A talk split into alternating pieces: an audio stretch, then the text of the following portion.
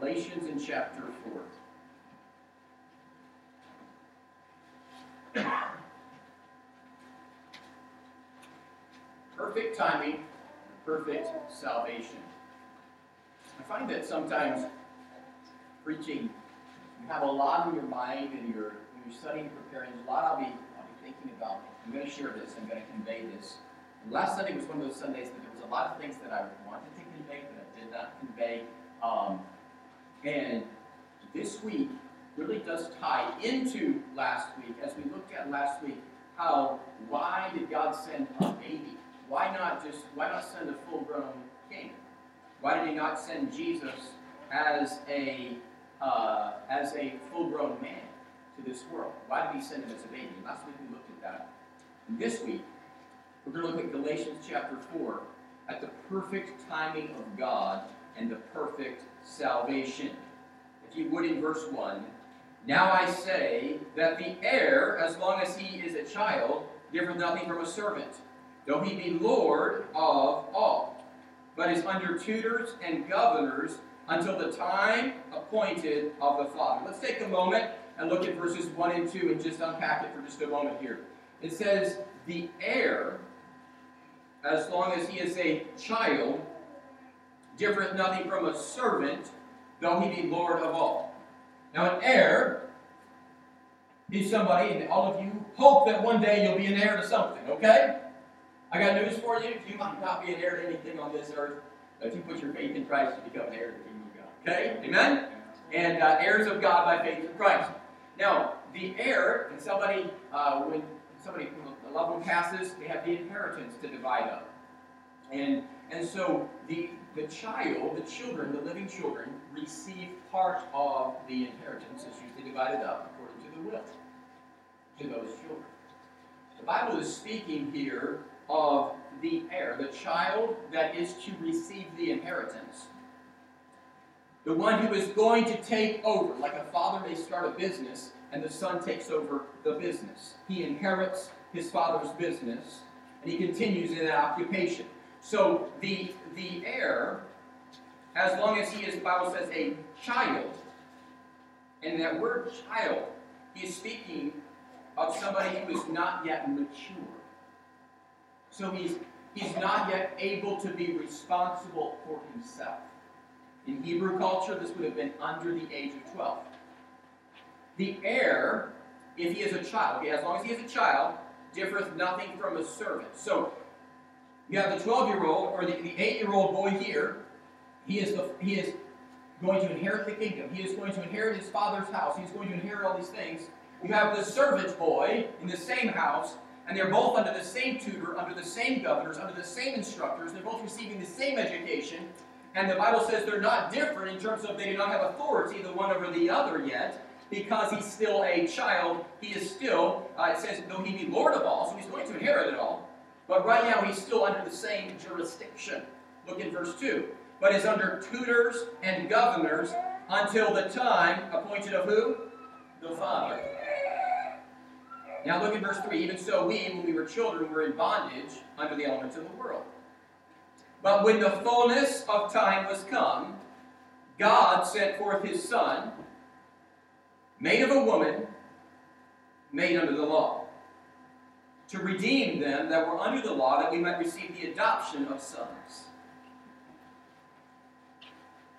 God sent his only begotten Son under the law under the tutelage of governors. Did Jesus have those who instructed him? Yes. We're going to see that in other passages. Jesus was growing in wisdom and understanding, the Bible tells us. You say, but he's God, he knew everything. He's the God man, 100% God, 100% man. You say that doesn't make sense to me. Can you explain everything about your human body? No. We're created by the miracle, by a miracle of God. It's all about God's timing, perfect timing, perfect salvation. It says, when the fullness of time was come, God sent forth. I've seen this over and over again in ministry. God has perfect time to bring people to church. It was a perfect time. God sent you, Brother Gene, Brother Phil, to help this year And a year ago, there was the vision, let's build a float. I needed somebody to help build it. And this year, God sent some men to help with the construction background to help that were available to help build the float this year for the, for the parade. Um, so God sends people at the right time, the right place. Never doubt what God does and how God leads. And as I look around this room, I see people, uh, a room full of people God sent at the perfect time. Look, the Sunday that they said close the churches, some of you, that was the first Sunday you were here at our church, and you've been here since. The Sunday they said, hey, no more church, and you've been here ever since. Look, that was the perfect timing of God. And God leads, God directs. His plan is perfect.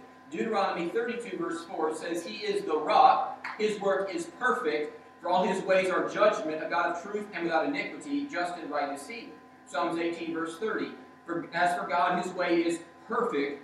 The word of the Lord is tried. He is a buckler to those that trust in Him.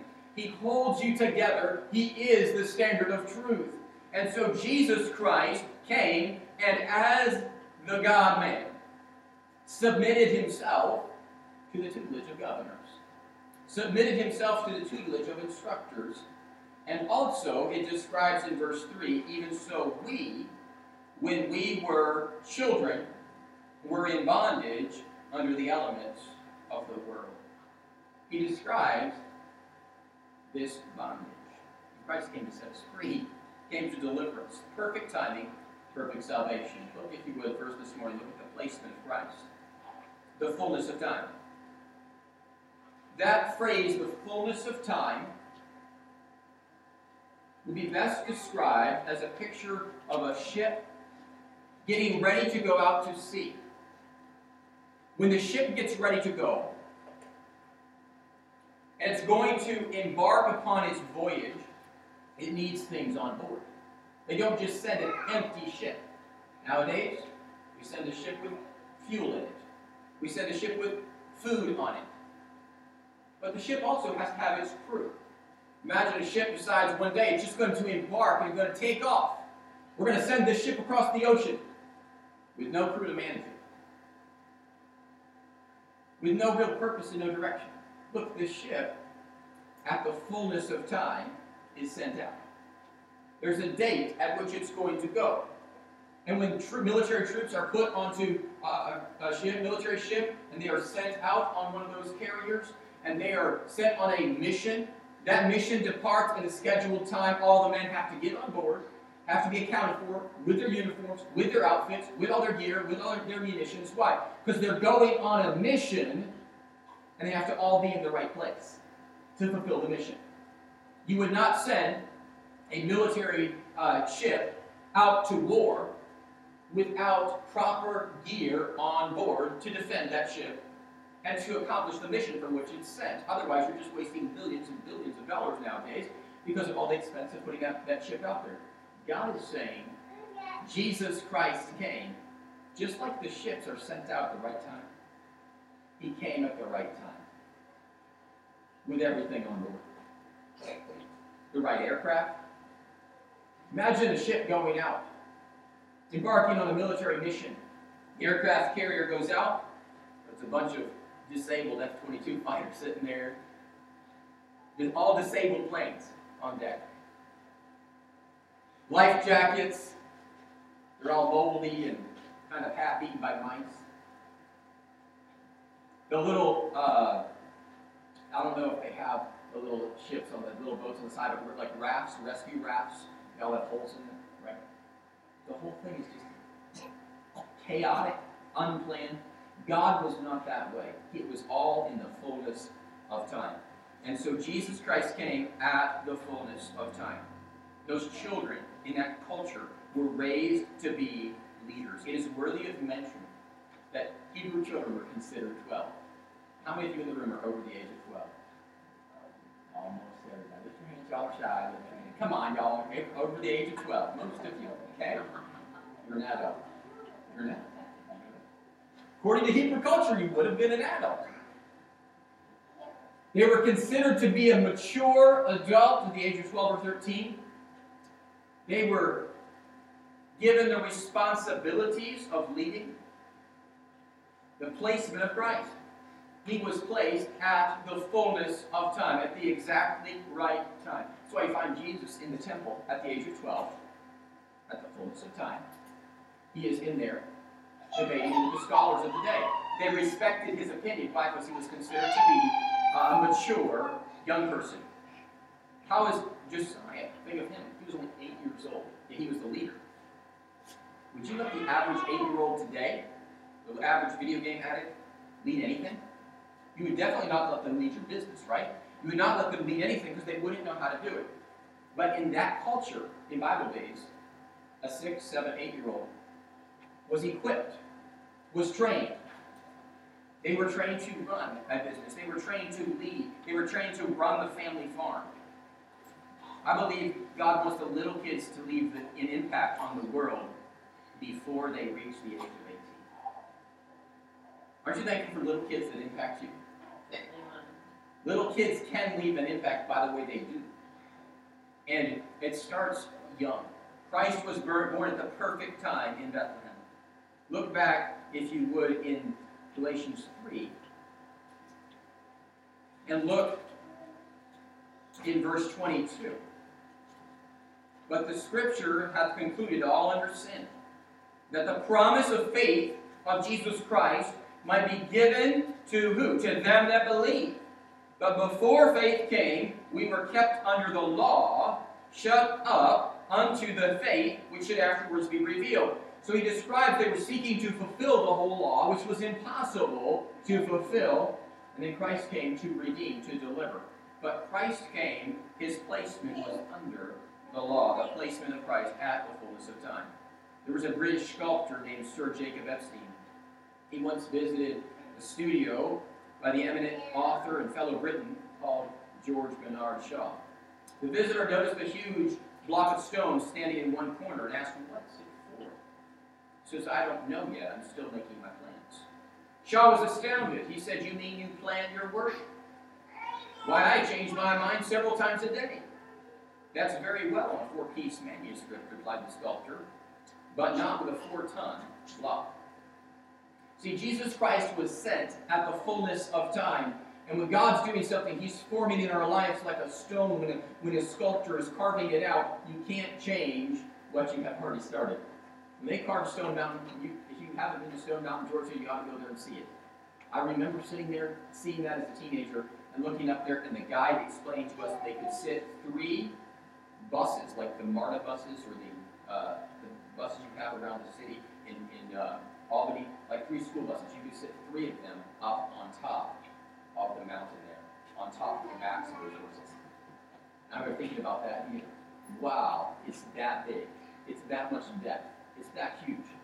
But the process by which that was created, tons of work, tons of energy, tons of effort uh, was put into that. And it was done very detailed, in a very detailed manner.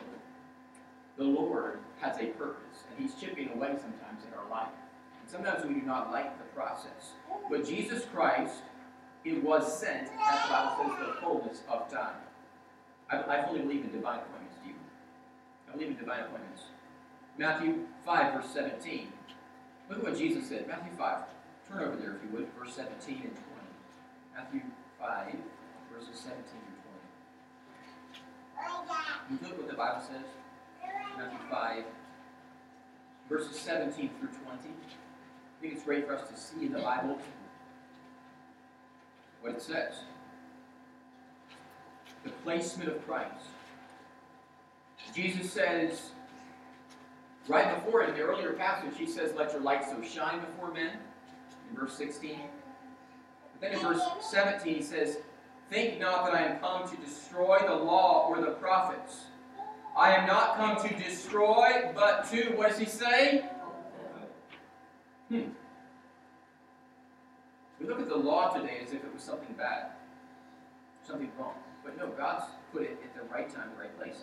Jesus said in verse um, verse 20, For I say unto you that except your righteousness shall exceed the righteousness of the scribes and Pharisees, ye shall in no case enter into the kingdom of heaven. Jesus describes for them that he came to fulfill the law. He came to complete the law. He came as the, the ultimate sacrifice who was going to die and fulfill the very law of God. The placement of Christ at the fullness of time.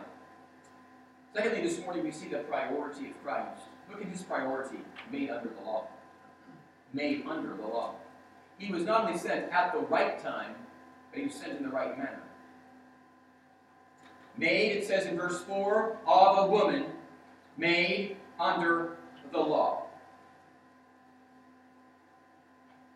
A man's man in our culture, right? We often have very derogatory things to say of women.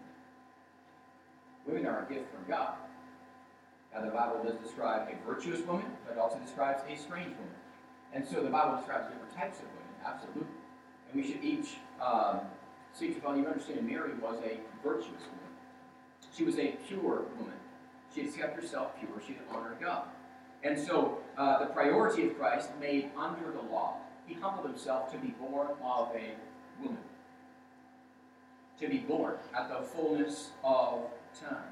The perfect sinless Son of God was submitted under the law of God, under the laws of God, and he kept and followed every law. By the way, Jesus was the only baby that could have just said, I'm coming out today at two months. Right? He could have. He's God. We they always say, right? The baby decides when he wants to come out. He's God. He could have decided to not submit to the process. Why, why nine months? Because that's the way God has created for a baby to be born. Nine months in his womb. Jesus submitted to the process. You understand he would have thrown off the whole timing? If he would have come out early, John the Baptist wouldn't have gone first to be the forerunner. You understand he submitted to the process. John the Baptist went before him. If he would have hijacked the process, he would have been born before John the Baptist and would have not fulfilled prophecy in that way. So, see, he came submitting to the law of God, submitting to the Word of God, fulfilling over 300 prophecies that he was going to come after that, this time, this place, and where he would be born, how he would be born. And so he fulfilled all these prophecies made under the law. But all because he was God. You say, I'm God, so I'm just going to be born when I want, how I want, at the timing I want. Everything's going to be the way I want. I'm going to magically just be born and then become an adult immediately. He was God. And as God, can God pass through walls? Right? Jesus could in his, in his supernatural body. But he subjected himself to the normal way in which humans have to be. The God man. He humbled himself through the process. Imagine 30 years of growing up, having to wait to fulfill the very mission you knew that you set on this earth to do. Why 30 years? Why not just immediately? I want to come to the earth, I want to get right back to heaven. The food tastes better there. Right? He humbled himself. He submitted himself. And today, in this world, we're in such a hurry to not submit to the law. Such a hurry to run. Such a hurry to rush. Hudson Taylor had a definite conviction about how God's work can be done. We can make our best plans and try to carry them out in our own strength, or we can make careful plans and ask God to bless them. Yet another way of working is to begin with God, Hudson Taylor said, to ask God for His plans, and to offer ourselves to carry out His purposes. What if we just ask God, Lord, what do you want me to do? Or what, what is your will? What is your purpose? There's a trail, there's a piece of woods right up here in Whitehall off the side of Route 4. There's a state land up there. And every time that I go up on that piece of state land and walk through there, I think of the different places where God met with me in that woods and decisions that I made. God gave some direction there. I remember at my wit's end one day hiking through the woods. And the Lord gave me an idea, and I remember it was on the trail. It wasn't something I read in the book. It wasn't something a counselor gave or something. Don't you think God can give directions every once in a while? He's ready to give them. Sometimes He gives them through people. Sometimes He just wants to give them directly to us. Galatians 3 in verses 24 through 25 says, Wherefore the law was our schoolmaster to bring us to Christ, that we might be justified by faith. The law was the instructor to lead us to Christ. You know why it's so hard to lead people to Christ in our society today? Because there's no law and there's no order. There's no right and wrong.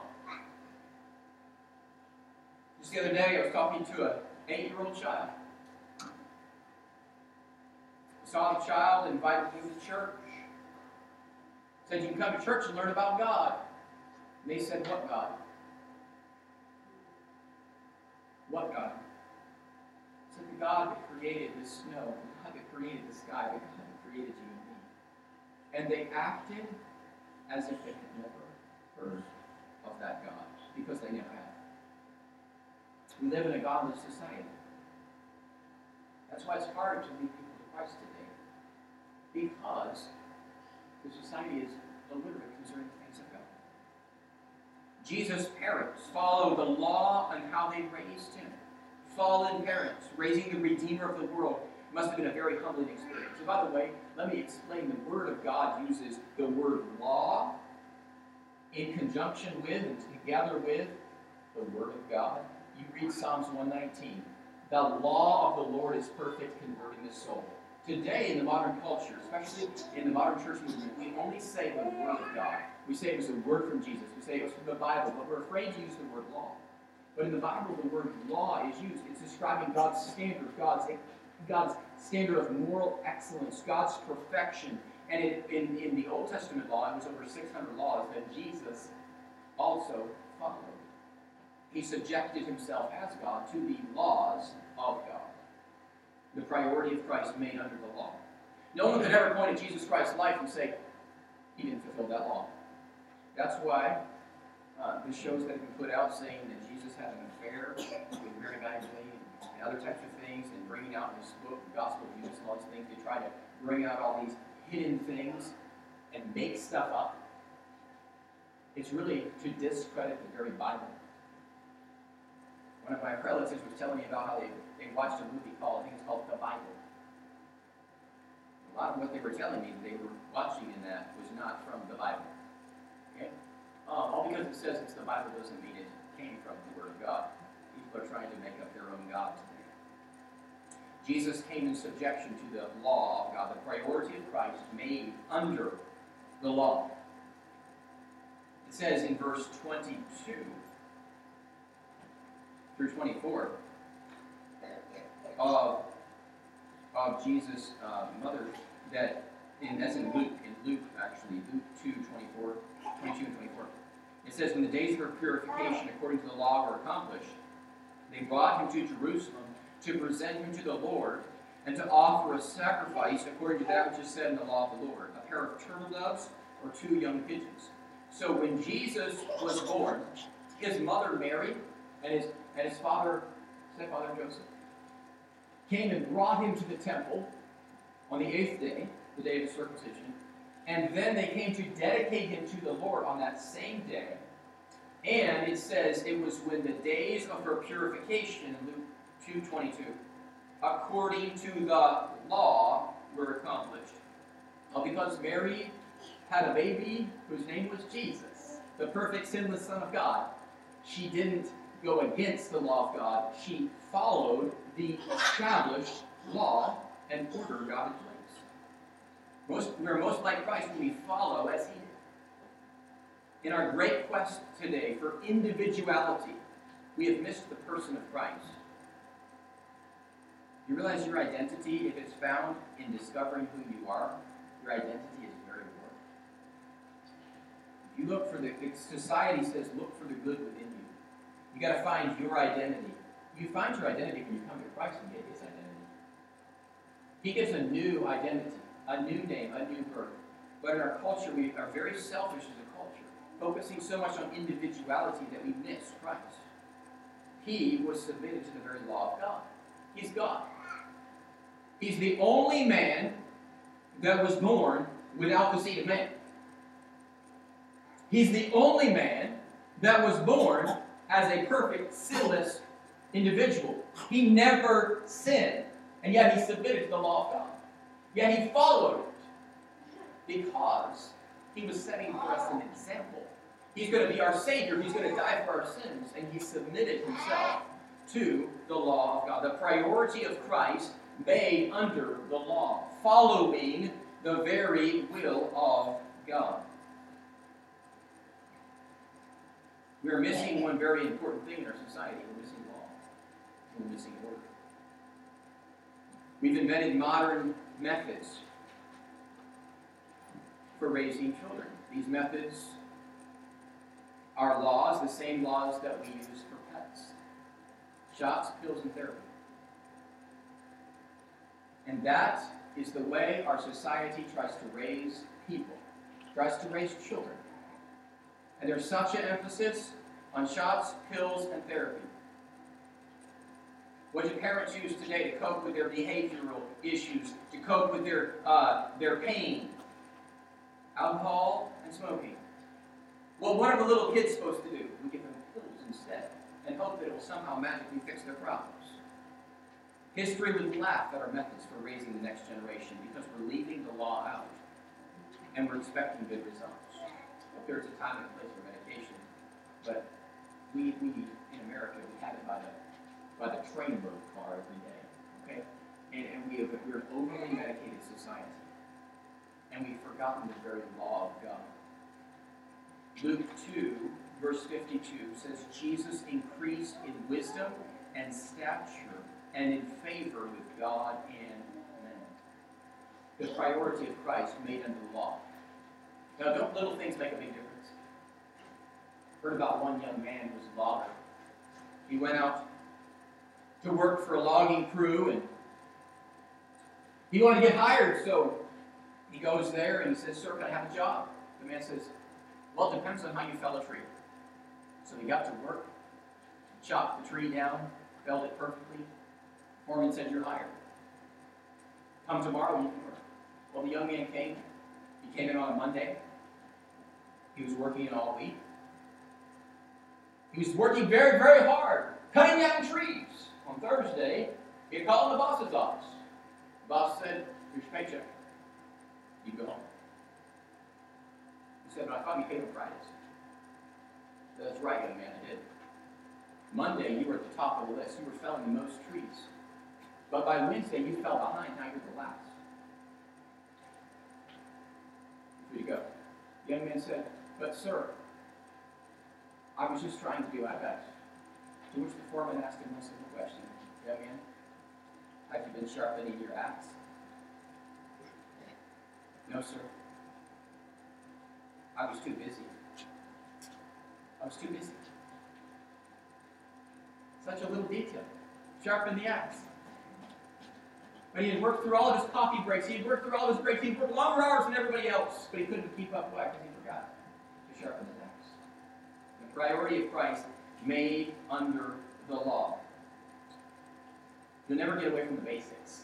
We have a society trying to run from the basics, trying to reinvent the wheel. And God gave us basic rules, basic laws to keep us on track. All the laws of God fell back on these two loving God and loving our neighbor.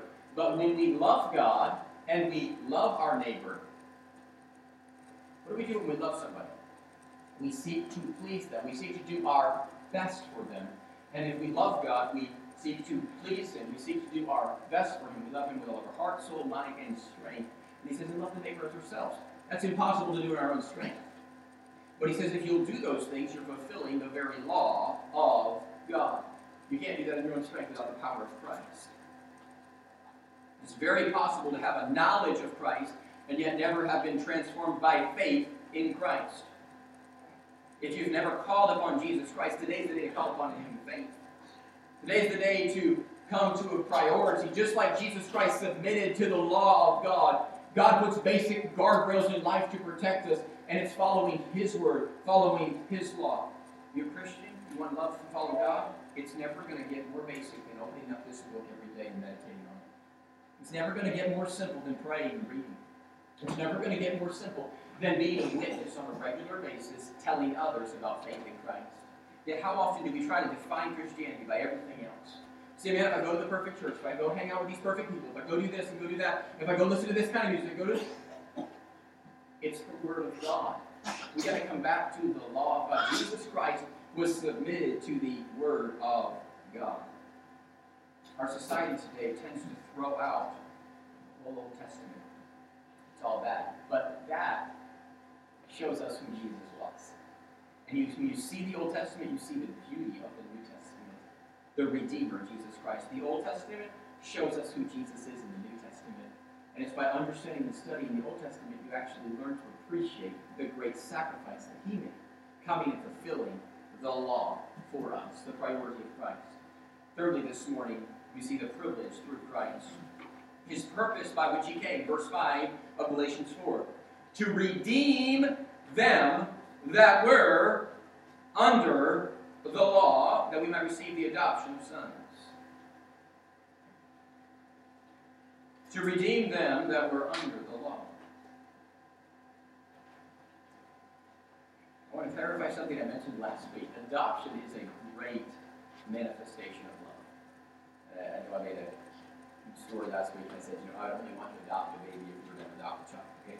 Um, whatever God right? But adoption is a beautiful display of love. Why? You're accepting somebody that was not naturally going to be part of your family. And with an adoption, it's harder to get rid of the child, okay? Because you adopt them. And there is a there is a price involved. You know how much it costs to adopt a child in America? Forty thousand dollars. And the average cost of having a baby at the hospital is nineteen. And the average cost of having a child at home is eight, which is why we pick option three. Um, adoption is a gift.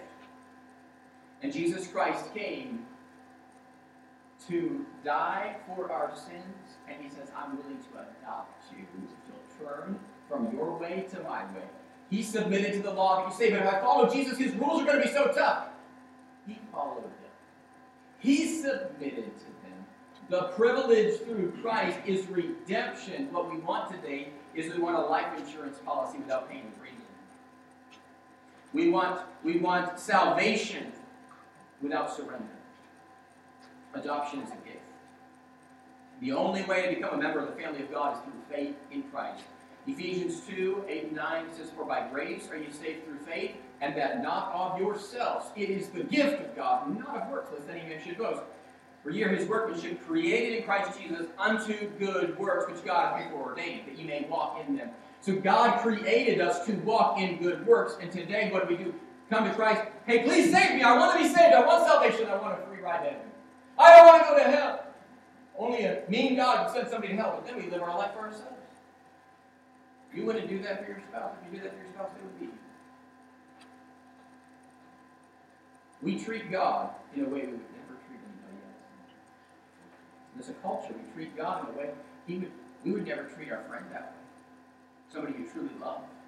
The privilege through Christ to redeem. He came because he loves you and me. He came knowing that he was going to die on that cross. They were going to mock and reject him. His disciples were all going to turn on him on the night of his crucifixion. They were all going to be too embarrassed to stand beside their Lord, yet he was going to die alone on that cross. Yet a few days later, three days later, he was going to rise up from the dead after his crucifixion, after his resurrection. Peter was going to go and preach on that day of Pentecost, and 3,000 people were going to be saved, hearing the sermon of a young man had rejected his Lord. Look, there's always mercy with God. There, there's always forgiveness. He came to redeem. The privilege through Christ is He is all about redeeming. You say, I might have messed up. You might have messed up, but He's ready to receive, ready to accept you back, and ready for the repentant to come back. He's always ready. Jesus was fully focused on the Father's plan. From in Luke 19, verse 10, for the Son of Man has come to seek, to save that which was lost. Aren't you thankful for His perfect salvation? He came at the right time, at the fullness of time, to redeem them which were under the law, that we might receive the adoption of sons. I'm thankful I do not have to earn my way to heaven. You might ask somebody, say, are you going to heaven? They'll say, I'm not sure. I'm not sure. I might or I might not. He, I'm so thankful He came and He gave everything for me. He gave everything for you. The way to come to Christ is by faith in His sacrifice on the cross for our sins. The perfect, sinless Son of God, who came and died and gave His life, who loves us so much. For God so loved the world that He gave His only begotten Son. Whosoever believes in Him should not perish but have everlasting life. God has perfect timing and He provides perfect salvation. And I'm so thankful that He came at the right time. The perfect time, the perfect salvation that He provides. He wasn't too late, He wasn't too early. In life, people will let you down. They might be too early, they might be too late. But Jesus is always right on time. He's just one prayer away. Maybe today you need to come back to Him say, Lord, would you help me? Maybe I've been trying to do things my own way. Thank you, Lord, that you came at the right time. Thank you, Lord, that you submitted to the law. Lord, I may be struggling with that. I don't want to follow your will over here. There's some things that sometimes folks have uh, like one thing. They'll say, man, as long as the church does not preach on whatever this one topic is, I'll go there. If they talk about that one thing, bad church. And it's usually a biblical thing, but it's the one, it's our one stumbling block. It's the one thing we do not want to follow in the Bible. If that's your one thing, when you come to the Lord and say, Lord, that's my one thing. You want you don't want that to be in the Bible. You're like, I don't like that rule. And we try to explain it away. Try to talk it up. You know, Lord, I'm, you submitted to the law. I want to submit to your law. I want to follow you. I want to surrender to Christ. See, often we come to Christ and say, Lord, I want you to save me, but I still want to do my own thing my own way. And he says, No, you come and you surrender, and I'll give you the power to live a holy life. The power to live a life pleasing to God. We try to do it in our own strength, and it's impossible to follow and obey God in our own strength. That's why we need Jesus. I thank God He's the Redeemer, He died for our sins. He was made to redeem us, he says in verse 5, to redeem them that were under the law, the bondage of trying to fulfill.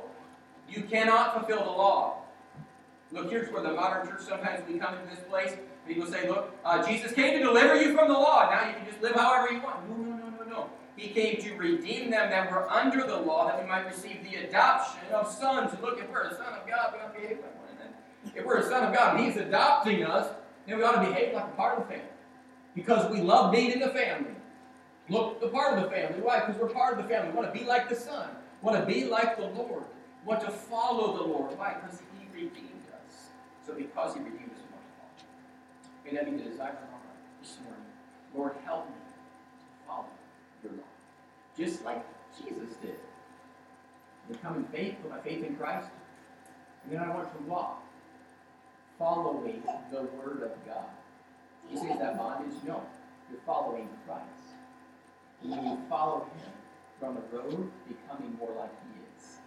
And you don't look at the law as a mean thing, look at it as a great thing. It's a protection. The law is like a beautiful, it, it's like the rules of nature. If the seeds stopped following the laws by which they were created, we would have a lot of weird stuff coming up. God has created order in society and in nature. And why do we sometimes in our life say, Lord, but not in my life. I want to do my own thing. He says, uh He says, surrender and let me do my thing. God wants to be first in your life. To redeem them that we might receive the adoption of sons. Would you come to him today? He's extending his arm. And would you come and would you say, Lord, Lord, I want to follow your. I want to follow your timing. Maybe you have put your faith in Christ.